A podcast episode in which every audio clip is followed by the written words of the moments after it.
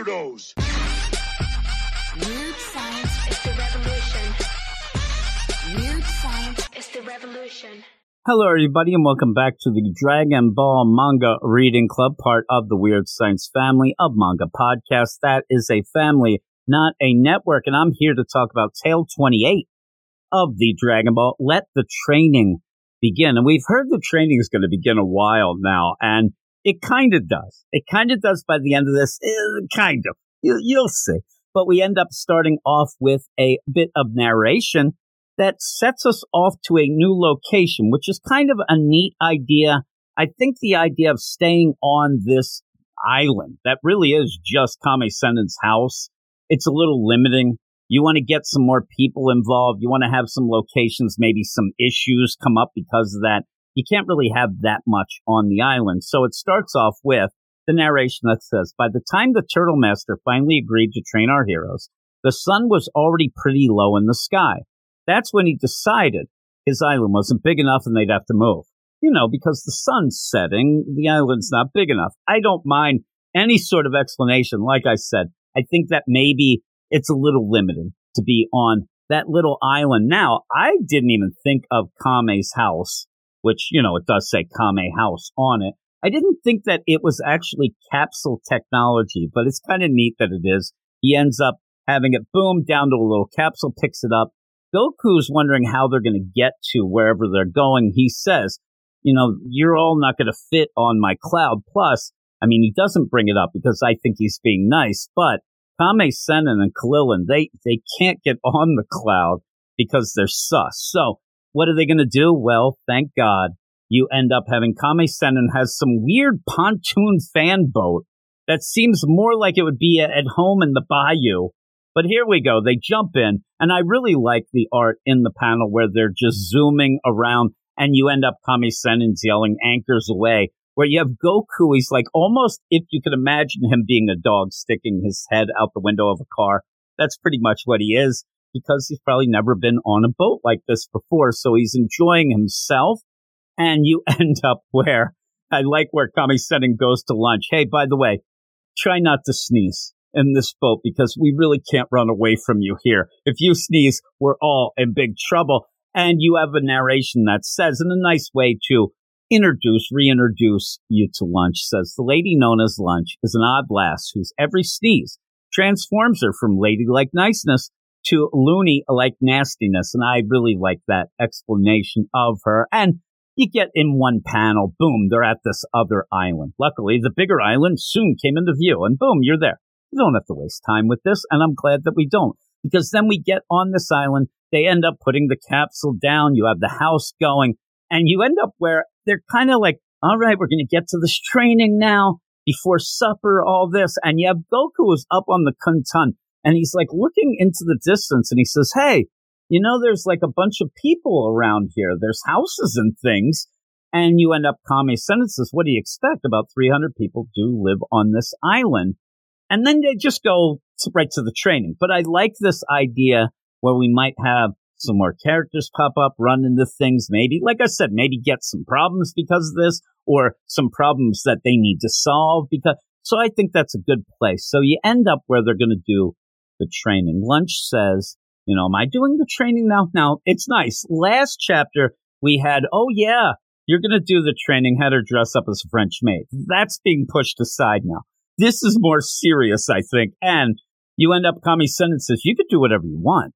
And she says, well, I think that I'm just going to go in the house and I'm going to make dinner. I'm going to make you guys dinner. They seem to be down with it, but all of a sudden you end up where lunch is like, uh, uh, like, oh my God, she's going to sneeze. The three of them then freak out. You have Goku, Krillin, and Kame Sennin just running for dear life. They jump behind a boulder and then you have lunch yawn. That's all she was doing. She was not going to sneeze. She was going to yawn. And then she says, Gosh, I'm really sleepy. Well, have fun, you guys. I'm going to go make dinner and goes in the house. This is cool because then Goku's like, Oh, it was a yawn. Krillin's like, Oh my God, that was scary. I thought it was going to happen again. And then Kame Sennin plays it cool and says, Oh, you cowards. And says, How will you ever become combat masters if you if you're scared of a girl yawning. he was running right along with them and he jumped behind that boulder and they know it. But you end up where it's time to train. And I think that Kami-sen, he kind of knows what Goku knows and doesn't know, but he asks Krillin because he's new, hey, what do you know? What have you done so far? What's your training been up to this point? And Krillin says, oh, I've trained at the temple for eight years. So you end up having Kami-sen and say, well, that's good. Now we could skip the basics. You guys will know the basics. Let's get right into what you got. You're going to show me what you got, you guys. And really, this is just a test. I mean, he wants them to run the 100 meter dash. He says, from this boulder to that tree, 100 meters, I'm going to time you. And not the whole play that, yeah, martial artist doesn't necessarily have to be fast but I want to see how strong your legs are. This is kind, it's kind of just a physical fitness type of deal. And here's where Krillin really starts to get some character work in my mind in a funny kind of way where he is so, but he knows that he's a fast runner. You can tell that. And he says, well, let me tell you how good my legs are. If I wanted to right now, I could be in the Olympics. I, I want to hear his reason why he's not, but he says he could be. So he gets down in his stance. Nice stance, too. And it's funny, at that one point, it does look like Goku might be in his way. He's just sitting there, but he's not. And you end up where Kami-sen go, and boom, Krillin goes, and he does a pretty good job. You end up having Kami-sen seem like he's very impressed. Unbelievable. 100 meters in 10.4 seconds. And there's you know, Krillin, oh, really? Man, my best is 10.1. And he starts to kind of really be like real into himself here. And I kind of get a chuckle out of it because then Goku gets in his stance, and his stance is ridiculous. It looks like he's straddling a horse. Got both arms out, and you end up having Krillin, oh, what kind of stance is this? Well, when Kami-sen says go, Goku takes off, and you do have Krillin say, ooh, he's faster than I thought. But I do think that Krillin knows that he is a bit faster. And he plays this game that I always hated through my whole life. I hate when somebody is doing better than you, but yet they're complimenting you, but you know that it's not, it's not a real compliment. You know, it's, it's not authentic. It's, it's not that you end up where it's only because they're winning you know, oh, you did so good out there. Oh man, try harder next time. You know, like that sort of deal that you want to slap the person right in the face because then Goku goes and crosses the finish line and you end up where he's at 11 seconds. So yeah, there's Krillin. Oh man, that's pretty good. And even when you end up having it where, where Kami-sen says, oh, you're not as quick as Krillin here, Krillin says, Oh, please, Sensei, it isn't fair to compare him to me. He does well in his own little way, doesn't he? Like, you just want to punch him, right? I love Krillin, but you want to punch him. Goku is looking at his shoes, and he ends up where he says, Can I run again and change shoes and, and run with new shoes? And like, oh, what? You think your shoes are the reason you didn't run? This is Krillin. And you look, and his shoes are, he's got blowouts. I mean, his shoe is almost falling apart. This actually shocks both Krillin and Kami-sen. They give him new shoes, and he's like, oh, yeah, this is great. And it reminds me of the deal. And because you play Goku as being like a naive little kid, it doesn't remind me as, as a little kid myself. When I got new shoes, I thought I was way faster. Like I'd put those things on, and ooh, especially if they were neat shoes, you're like, oh man, I'm going to be so fast and he takes off. And boom, he ends up crossing the finish line in 8.5 seconds. And yeah, now it really ruins Krillin's day. He can't do those fake compliments. Now, that seems great, but that's where you have Kami-sen. And pretty much all we've seen of Kami-sen for the most part is him with the turtle shell, leering at the ladies, right? He takes the turtle shell off and says, Let me run quickly. You guys time me. And he's like, Okay, ready, set, go. And it is awesome art where he just explodes off of the starting line and then runs and goes past Krillin and Goku like a flaming, I mean, he's like a meteor. He just goes flying by and he did it in 5.6. And this is like amazing to them. You end up having Krillin's all fired up again because he loves being the hype man. to Kame Sennin. But what this ends up being a lesson to is that Kame says, see, this is what we have to do. When we start doing the training, you guys have to go beyond the human limits. You can't be confined to what humans can do. You have to go beyond that. And you guys are young. You guys are spry, right? You, you guys easily should break that five second barrier if you're going to end up being what you want to be. And it's a kind of a cool way to kind of show that, but also show that while you have old leering, you know, Kame Sen, he is the master and he can do it even where Kalilin's like, oh man, I knew he was the master. I thought though that he was an old lech, but he isn't. He's the guy. All right. He's all excited because Kame Sen says, okay, Goku, you go get me a beer. Now that I've done that and shown you, I need, you know, a tall, cool one. So you go get me a beer. And you have Goku, what's a beer? Well, Kalilin says, I'll go get it. I'll go get it. When he goes off to get it to the house, you do end up having Kame Sennin realize, I'm going to have to teach Goku the ways of the world here.